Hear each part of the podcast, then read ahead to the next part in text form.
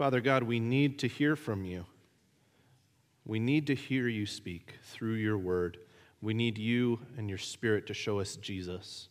So Jesus, may you be magnified and glorified. Spirit, open our eyes so that we can see wondrous things in your word. We pray this in the name of Jesus. Amen. The book of Titus was written by the Apostle Paul to his trusted brother in the faith, Titus, around 66 AD. Paul commissioned Titus to restore order to a network of churches on Crete, a Greek island known for treacherous, ungodly behavior. The churches in Crete had slowly been influenced by leaders who compromised the integrity of the church through their shoddy teaching and behavior. The main problem was their assimilation to Greek concepts of God in favor of belief in the one true God.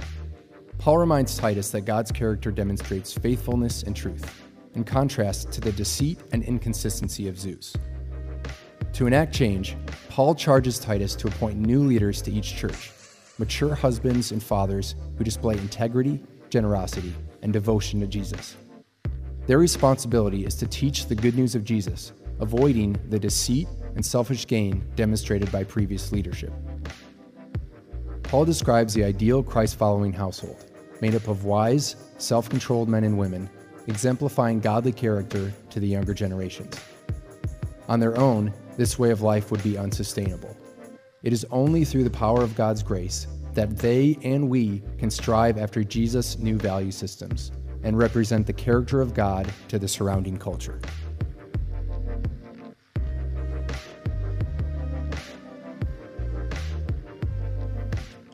I want to begin with this question. What are you a fan of? I see a couple of Packers jerseys. I see a little bit less Vikings than I did last week, and I wonder if there's some shame behind this. I don't know. I'm not in the football world, but if you've spent any amount of time on the internet in the past few years, you've probably heard the term fandom or fan base. It refers to people who are united by their passion and enthusiasm for any given thing, a sports team, a movie, a game, a book, and so on. From the Minnesota Vikings to the TV show Vikings, from Doctor Who to DC Comics, we love to obsess about the things that bring us joy. And I'm no exception. Insert obligatory Lord of the Rings reference right there. Of course, people have been fans of things ever since the Olympics were on Mount Olympus, but the internet has taken it to another level because now we have a place to talk about our niche interests and share content with each other. And in fact, fan subcultures are now a sociological phenomenon that's been studied and analyzed, including the ways that they interact with each other and sometimes become toxic. Have you ever heard someone who is passionate about either Star Trek or Star Wars talk about people of the other fandom? And while most sports rivalries are lighthearted, occasionally you meet someone and you think, this is real for you. Like, you actually hate people who like the other team. See, as fans, we don't just enjoy things, we become zealous for them. It becomes part of our identity and our reputation. This is part of how we were made. We were made to be shaped and to grow around the things that we are passionate about. Now, how does this connect to Paul's letter to Titus? Well, Titus was sent to the island of Crete, which had about as bad a reputation as you could get in the ancient world. See, Crete claimed that it was the hometown of the god Zeus. He was their mascot, if you will. And as fans of Zeus, I don't know what you would call them, like Zeus heads, Zeusers. Fans of Zeus, the Cretians acted like their heroes. They would punch things and sleep around and party hard. It was a violent frat house kind of place. It was notorious for people betraying you and stabbing you in the back, sometimes literally. It was infamous for sexual corruption. It was a home for liars and cheats. The Roman statesman Cicero said, moral principles are so divergent on Crete that the Cretians consider highway robbery honorable. In the letter to Titus, at one point, Paul quotes a philosopher from Crete, Epimenides. One of the Cretians, a prophet of their own, said, "Cretians are always liars, evil beasts, lazy gluttons." So Paul's saying, well, he said it, not me.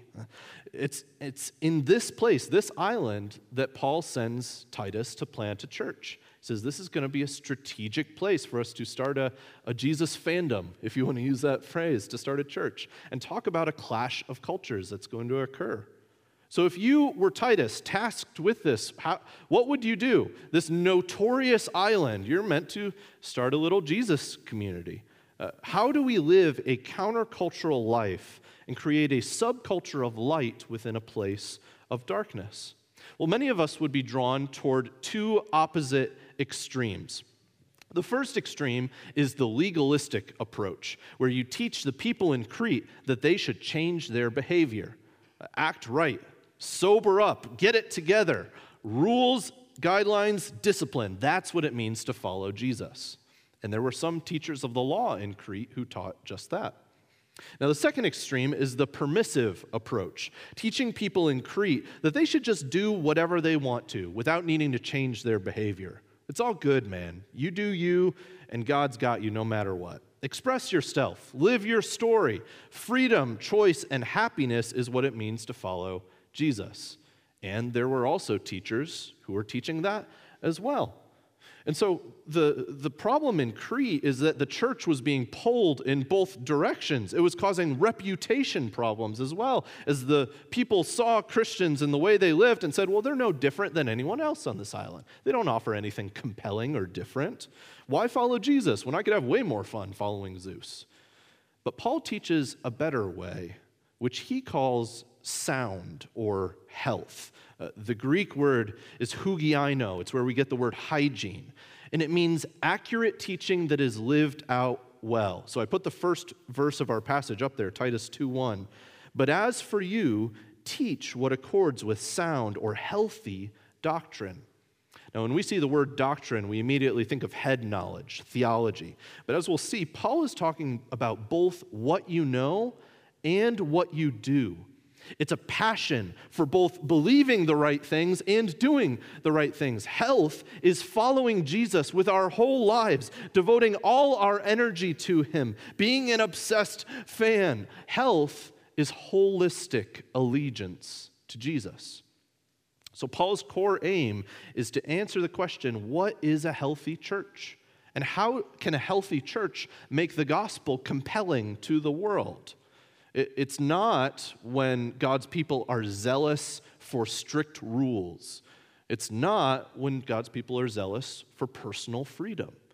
Rather, Paul is teaching, and this is kind of the big idea of the passage if you were a note taker, the people of God must be zealous to adorn the gospel of grace with good works. We must be zealous to adorn the gospel of grace with good works. For Paul, this is what it means to be a healthy church, and not just healthy for us internally as Christians, but healthy for the watching world who can see in us Jesus, light and life, grace and good works. So we're going to unpack that big idea in two parts. First, Paul is describing 6 pictures of good works in the church.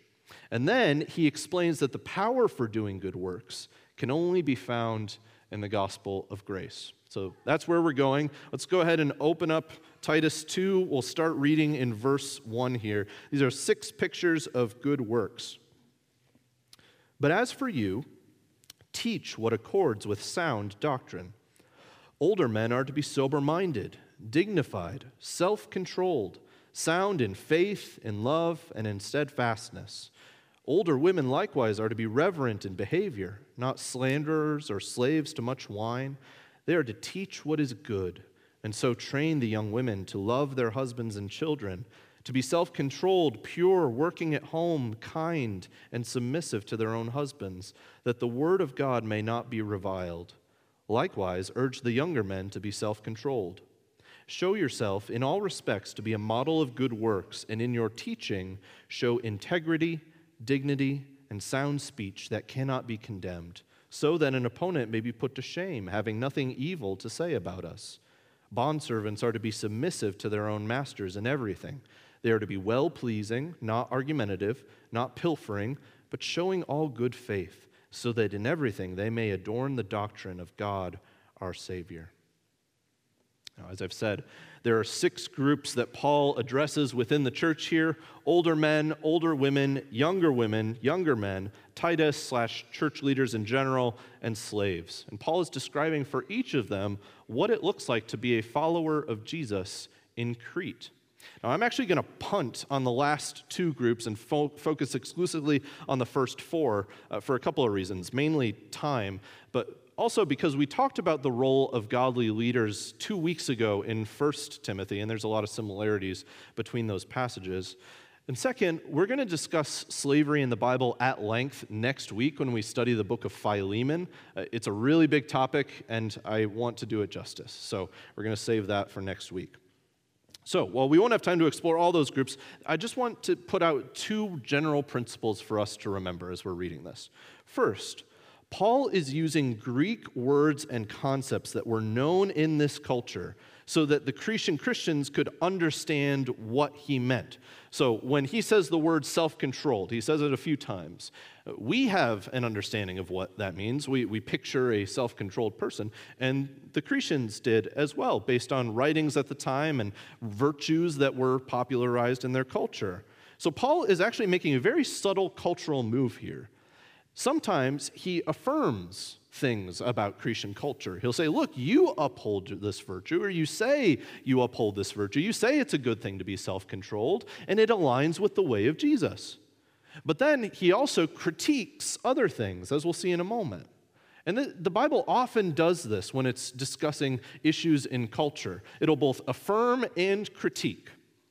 The second principle to remember is that Paul is concerned here not just with relationships within the church, he's also very concerned with the reputation of the church.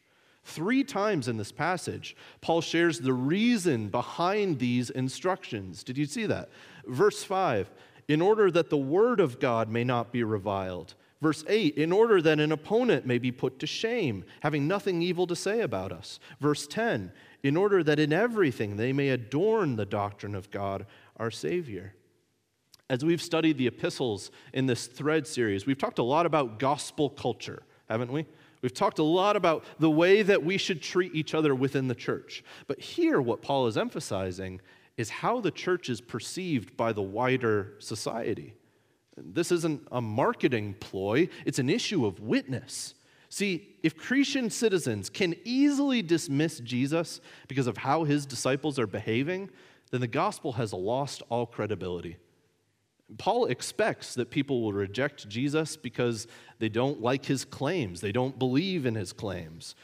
But the issue in Crete is that people were rejecting Jesus because the conduct of his church was unappealing, uninviting.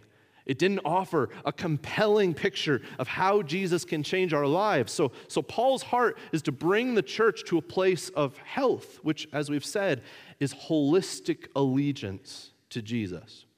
So, with that being said, those principles in mind, let's take a brief look at these first 4 groups. I'm going to start reading in verse 2 again. Older men are to be sober-minded, dignified, self-controlled, sound in faith, in love, and in steadfastness. Older women likewise are to be reverent in behavior, not slanderers or slaves to much wine.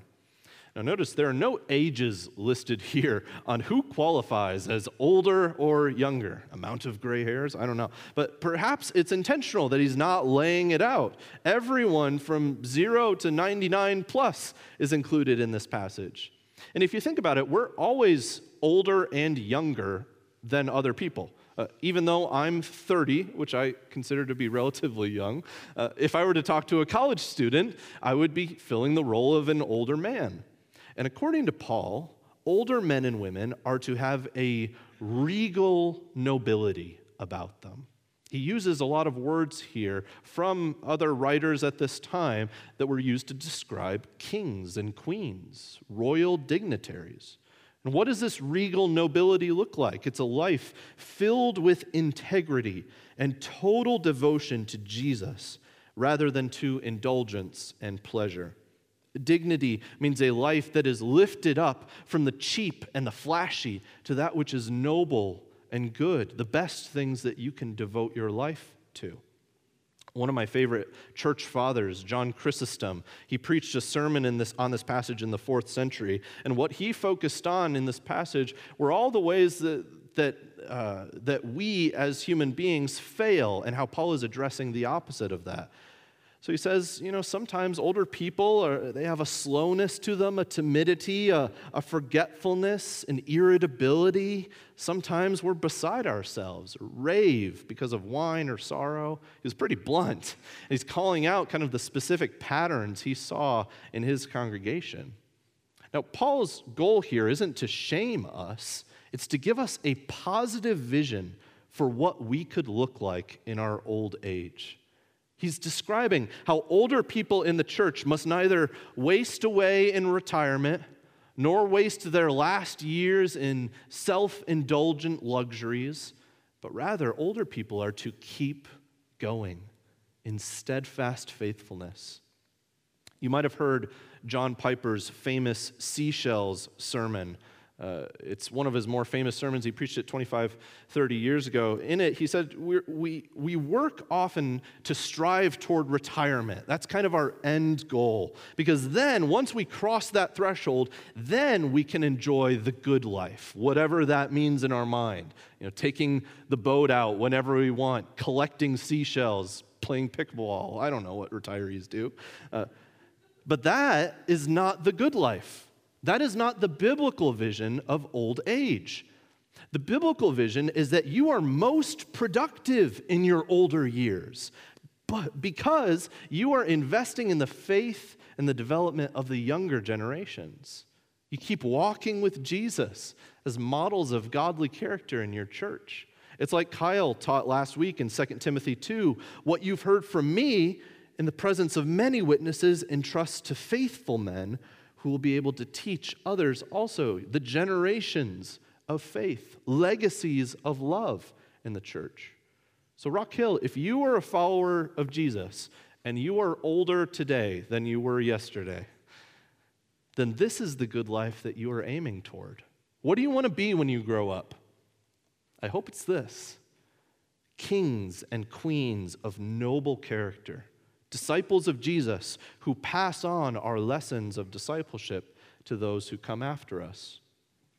I recently learned about the story of Lucy Hutchinson. She lived from 1620 to 1681. She was a poet, a translator. She had 8 kids, and she is notable for writing the only known theological treatise written by a woman in the 17th century. That's pretty amazing. The only known theological treatise written by a woman in the 17th century. It's called On the Principles of the Christian Religion. And that's pretty amazing, but what's even more amazing is why she wrote it. She didn't write it to get a sweet book deal or become a professor at a university. She wrote it to pass down her faith to her daughter Barbara before she grew up and headed out on her own. She had this 15, 16-year-old daughter. She was theologically trained, and she thought the best thing that I can do to spend my time is to write a book explaining Christianity for my daughter. In a letter attached to the book, she explained that she could have just bought her daughter a cheap, affordable, short book written by professionally trained theologians, but she believed it was her duty to use her gifts to pass down her faith to her daughter. Now, few of us, very few of us, are going to write a book of theology for our children. Probably very, very few of us should write a book of theology for our children. We have better things to do. And yet, all of us who follow Jesus are called to be concerned not only with our own faith, but also with the faith of those who come after us. And not just our children, but the younger people who, when you look around this room, who you see. What if you took a little bit of responsibility for them, or at least a desire for them to grow in their faith? This is why when we dedicate children, we say these words: Rock Hill, will you, with joy and thanksgiving as Christ's church, with God's help, commit to come alongside these parents in raising this child to love and serve Jesus?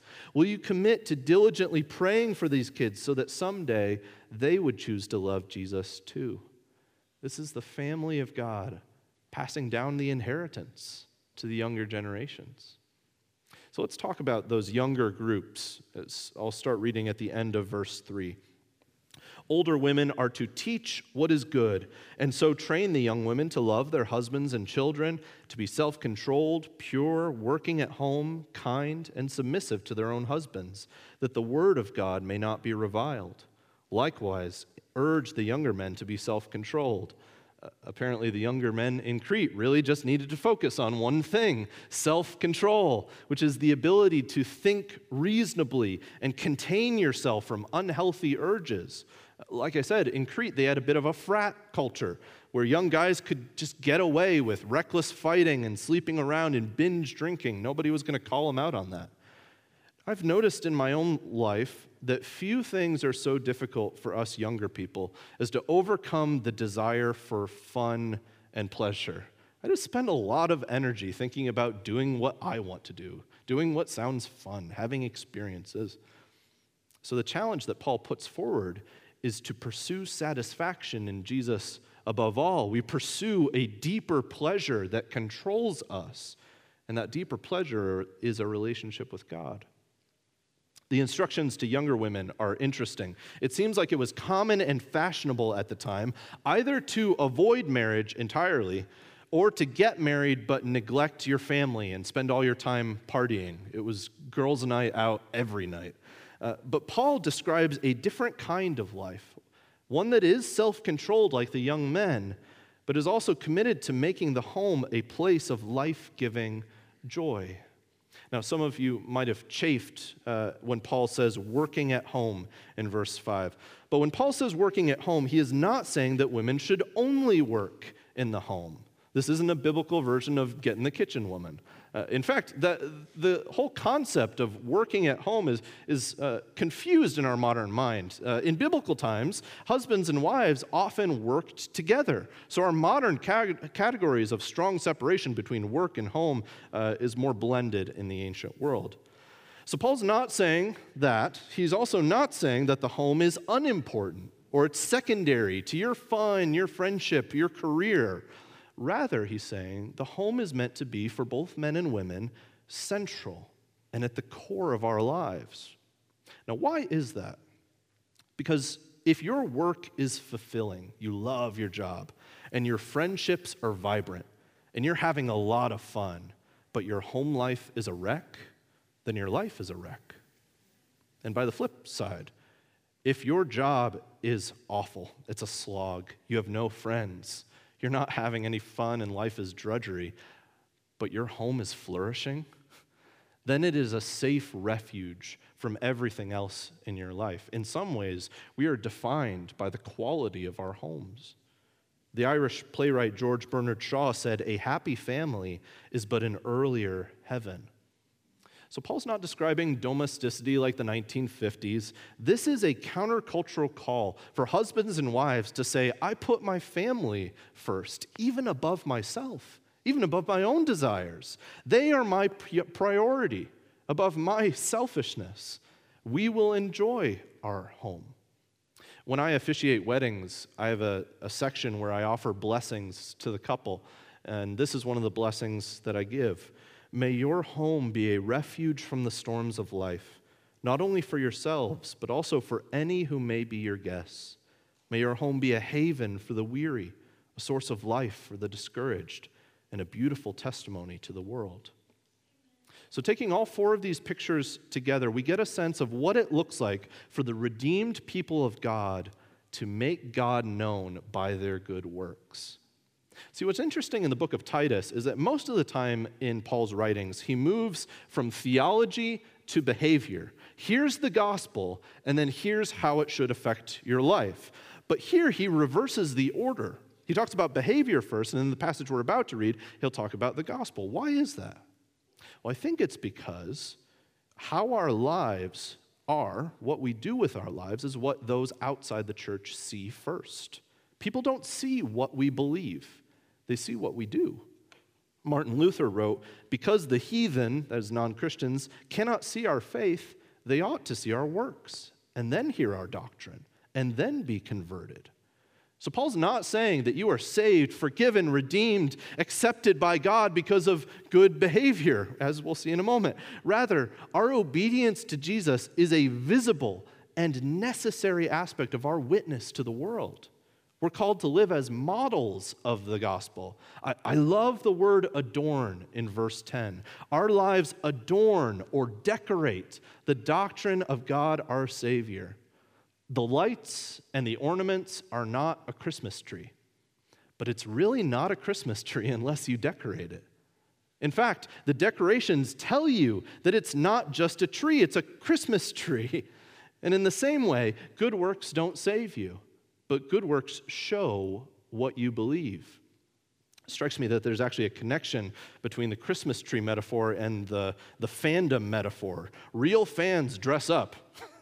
They buy merch. They put stickers on their water bottles and cars and, phones. Fans adorn themselves. And how do we do that with Jesus? Paul says we do it with good works. Jesus said, every healthy tree bears good fruit, but the diseased tree bears bad fruit. A healthy tree cannot bear bad fruit, nor can a diseased tree bear good fruit. Thus you will recognize them by their fruits. So do you want to know whether somebody is passionate about Jesus or not? It's not just about what they say. Paul says, look at the decorations. What do they do?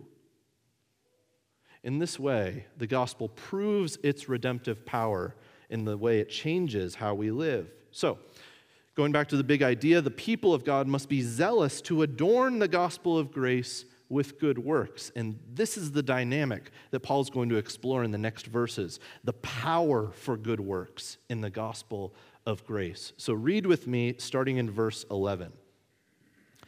For the grace of God has appeared, bringing salvation for all people, training us to renounce ungodliness and worldly passions and to live self-controlled, upright, and godly lives in the present age, waiting for our blessed hope, the appearing of the glory of our great God and Savior, Jesus Christ, who gave himself for us to redeem us from all lawlessness and to purify for himself a people for his own possession who are zealous for good works.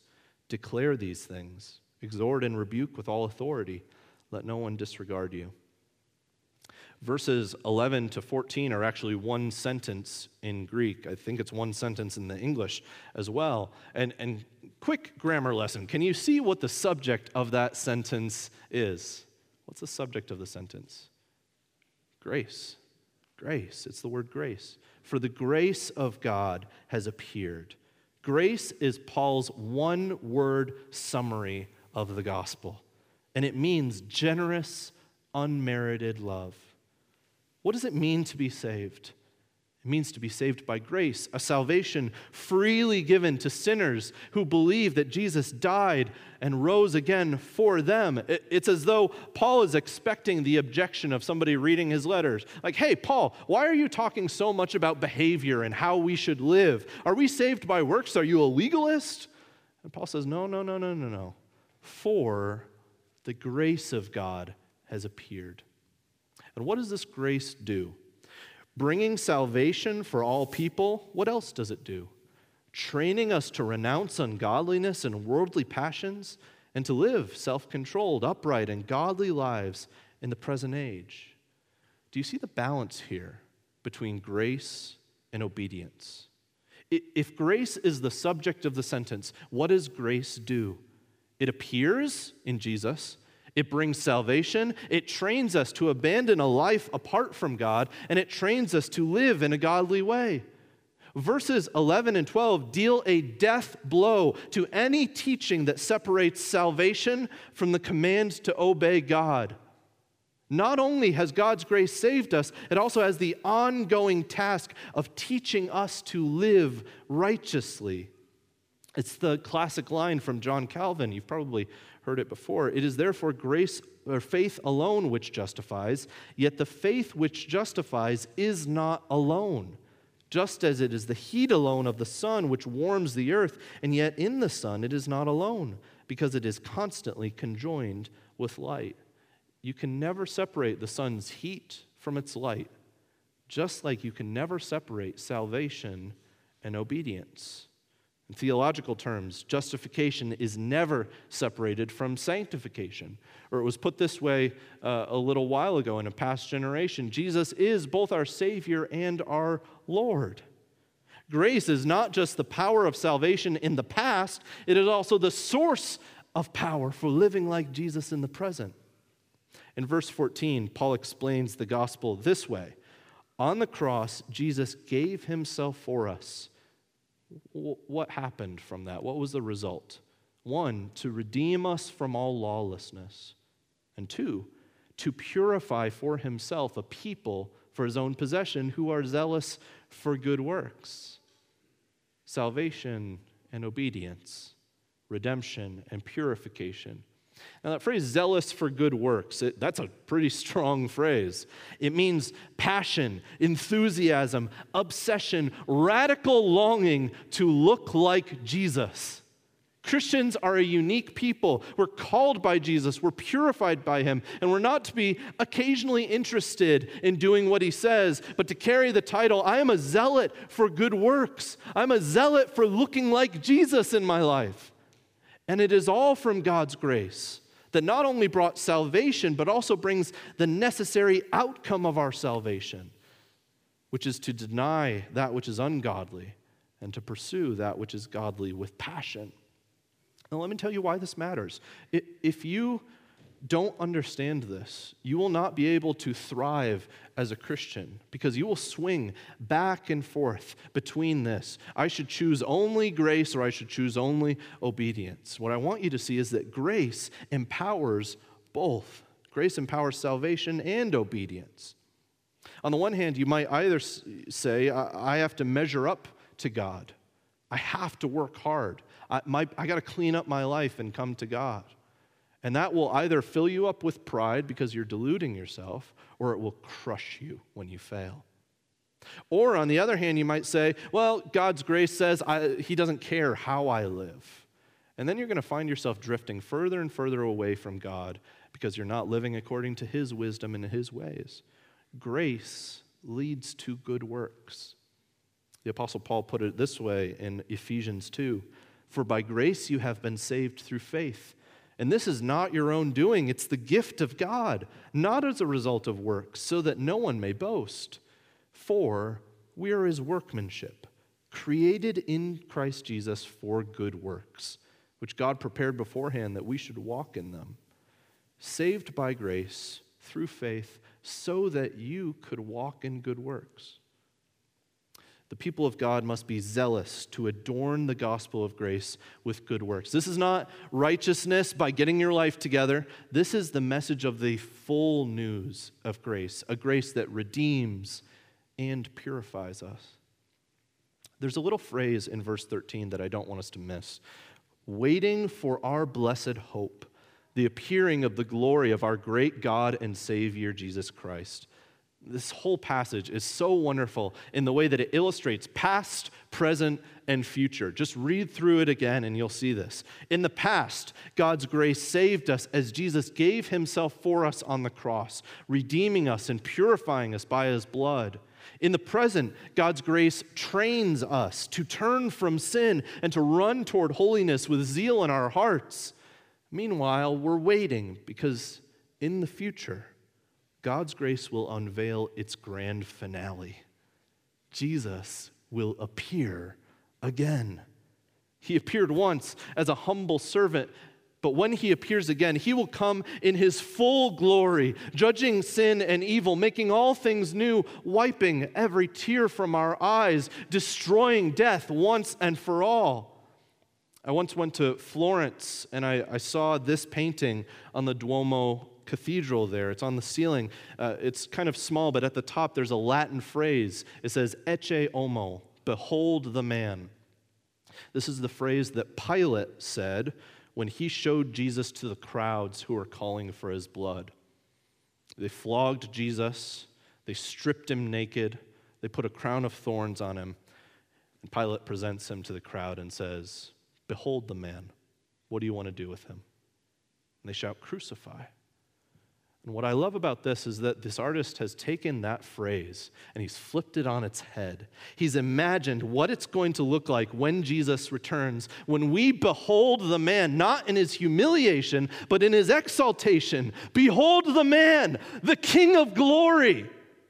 Everything we have longed for. This is what Paul calls our blessed hope. Another way you could translate it would be our happy hope, the hope of the good life.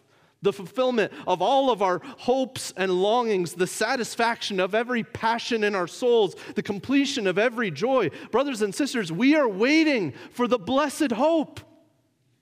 And while we wait, with this confident anticipation, God's grace is purifying us and training us to look more and more like our Savior. That is why the people of God must be zealous to adorn the gospel of grace with good works. Why? Because God is zealous for you.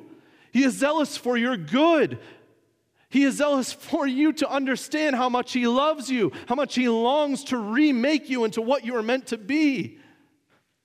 And one day, when we behold the man and Jesus comes back, He will remake us into everything we should have been. He will make all things new. We behold one another in our splendor, all centered around Jesus. That is what it means to be a healthy church to a watching world. There is a lot in this verses. We didn't get a chance to cover all of it, but in verse 15, Paul's charge to Titus is to declare these things, to exhort and to rebuke. So with the remaining time I have left, I'd like to try and do that for us here with just a few questions of application. First, if you are not a Christian, will you believe that the grace of God has appeared for you? Will you believe that you are lost? You are far from God, but that He has come near. Will you believe that you have spent your life, your energy and your passion pursuing things that will not satisfy you? Will you believe that Jesus can meet every longing in your soul? Will you believe that Jesus has lived for you, that He's died for you, that He's risen again for you? Will you wait with faith for that blessed hope when we see Jesus again, when the best thing that will ever happen to you is seeing Jesus appear? Whatever fandom you follow, whatever fills your heart with passion and zeal, whatever hobbies you have, however hard you try to live a good life, however much you fill your life with pleasure, nothing will satisfy, nothing will save, but the grace of God for you. He loves you. He forgives you. He welcomes you. Second question. Christian, is your past, present, and future defined by the gospel of grace? We are not a legalistic people or a permissive people. We are people who are redeemed and purified by grace. This is health. It's a passion for believing the right things and doing the right things, all under the banner of grace. Are you resting in the past declaration of Jesus that it is finished, that your salvation is accomplished, that there is nothing you could do that would make God love you more, and there is nothing you have done that makes Him love you less? Are you resting and relying on God's grace to give you power to renounce sin and to pursue Christ's likeness with vigor and joy? Are you waiting and longing for the blessed hope when you get to see Jesus face to face? Brothers and sisters, may the first thought of your morning not be how much you have to do today, how much you did yesterday. May the first thought of your morning be grace. Grace upon grace. He loves me. He loves me. He loves me.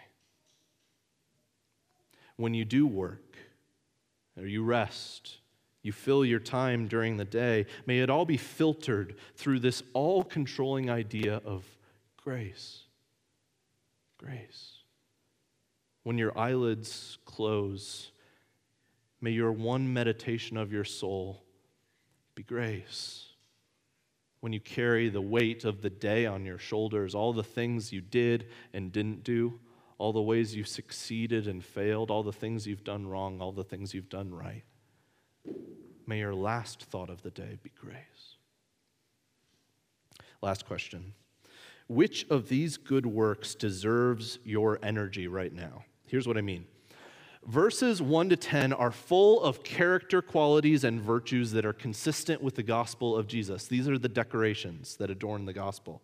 And Paul says that we're to be zealous for good works. So is there anything mentioned here that stirs you, that fills you with a sense of, I long to be that way. I long to of people to see my life and have them see Jesus in this character quality? What would it look like for you to devote energy toward learning and growing and maturing in one or two of these good things? I know hunting season is coming up, and there's a lot of energy spent toward hunting, and that's good. It's good that we have all kinds of hobbies and passions. I love that. It's what gives life flavor. And yet, can we spend as much energy pursuing character? Pursuing Christ-likeness, adorning our lives, adorning the gospel with good works. For example, perhaps you notice that you are not a very self-controlled person. You just kind of do things without thinking. You're not very disciplined. You stumble into relational conflicts and you go, how did I end up here? You speak rashly. You think, oh, I really shouldn't have said that. Oh, I really shouldn't have said that either. You simply lose control of yourself. Time passes you without you noticing. You don't live an intentional life. When you look back at the past few years, you're like, where was I? Like, did I even live my own life? What if you said, for the next few months, I'm going to be zealous, fixated, focused on learning self-control like Jesus. Not to earn your salvation or your self-worth, we're still under grace here, but because your life isn't consistent with the gospel you say you believe. You're missing the adornment. And so you pray things like, Father, teach me self-control like Jesus. You sit at Jesus' feet. Jesus was always in control. And so you study his ways, the way that he spoke and he listened. The intentionality of every conversation and action. You seek out older men and women whom you perceive to be good at self-control. Like they look like a self-controlled person, and you ask them for help. You fall into the grace of God when you fail, and you trust in the grace of God to train you in this. And sure, you're not learning a marketable skill per se. Nobody puts on their resume, I've learned a lot about how to be self-controlled. Do you want to hire me? You know. But people will notice. Over time, those closest to you, your family, your friends, your coworkers, your neighbors, over time, someone who isn't a Christian may ask you, something is different about you. I can't put my finger on it. What is it? And then you have an opportunity to say, you're seeing the merch. You're seeing the Jesus fandom come out on me. I'm a follower of Jesus. And because he's saved me and given me a new life, I want to live more like him. The decor of your life pointed people to the real thing, the gospel of grace that changes who we are and how we live. It's inviting Jesus and the Spirit to be an interior decorator of your soul, saying, redesign it because I want to look more like you. Let me pray for God's help in this. Father God, it's by grace that we can even come and talk to you, the holy God, who made us, who loves us. As we walk out of here, going about our weeks, may your grace appear in us. May it train us. Jesus, we long to see you face to face. We can't wait for you to come back. We want you to make all things new. We want you to make us new. But until then, we pray and we rely on you for all. We pray this in the name of Jesus. Amen.